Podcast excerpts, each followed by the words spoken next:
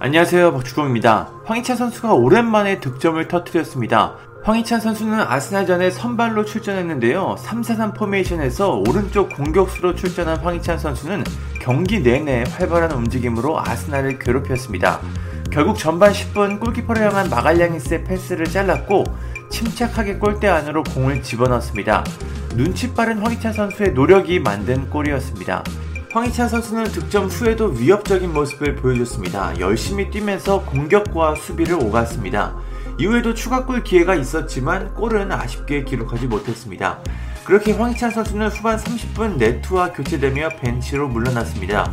이후 울버햄튼은 두 골을 내주며 안타깝게도 역전패를 허용했습니다. 황희찬 선수는 한동안 득점이 없어 상당히 답답한 상황이었습니다. 지난해 10월 리즈 유나이티드전 이후 지금까지 골이 없었습니다.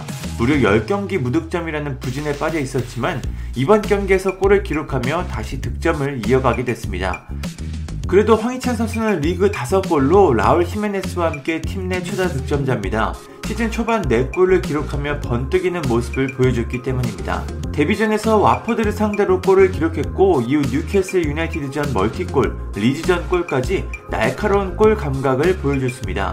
이 활약으로 황희찬 선수는 울버햄튼 선정 10월의 선수상을 받기도 했습니다. 그리고 마침내 울버햄튼은 임대생이었던 황희찬 선수를 완전 영입하며 신뢰를 보여줬습니다. 황희찬 선수는 아스날전에서 득점을 기록하며 울버햄튼의 믿음에 보답할 수 있게 됐습니다. 울버햄튼이 극적인 패배를 기록하며 황희찬 선수의 득점이 빛을 발하긴 했지만 그래도 이번 경기에서 보여준 활약은 칭찬받을 만했습니다. 세드릭의 팔꿈치에 얼굴을 맞기도 했지만 끝까지 최선을 다하는 모습을 보여줬습니다. 수비 가담을 열심히 한 황희찬 선수를 교체한 것이 결국에는 경기 전체에도 영향을 준 게 아닌가 생각이 듭니다.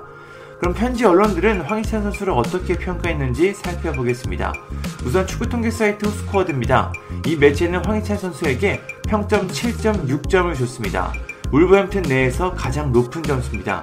황희찬 선수는 이번 경기에서 슈팅 2개를 시도했는데 모두 유효 슈팅이 됐습니다. 볼터치는 37회, 패스 28번, 패스 정확도는 75%를 기록했습니다.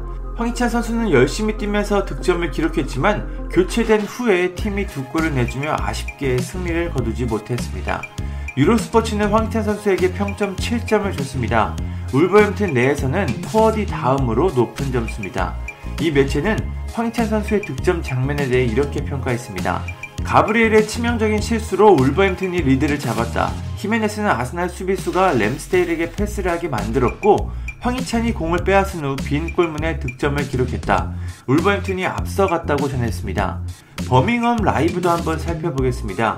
이 매체 역시 황희찬 선수에게 평점 7점을 줬습니다. 버밍엄 라이브는 황희찬은 10분 만에 골을 터뜨리며 환상적인 선발 복귀에 성공했다. 득점 외에도 황희찬은 자신의 선발을 정당화하기 위해 팀을 위해 지칠 줄 모르고 뛰었다고 평가했습니다. 영국 언론 스카이스포츠의 평점에서도 황희찬 선수는 7점을 받았습니다. 팀이 승리했다면 더 높은 점수를 받았겠지만 통안에 역전패를 당하며 생각보다 높은 점수를 받지 못했습니다. 이제 울버햄튼은 오늘 27일 일요일 밤 11시 웨스트햄 유나이티드를 상대합니다. 48시간도 되지 않아 또다시 경기를 치르는 빡빡한 일정인데요. 울버햄튼이 웨스트햄을 상대로는 어떤 결과를 거둘지 상당히 궁금합니다. 감사합니다. 구독과 좋아요는 저에게 큰 힘이 됩니다.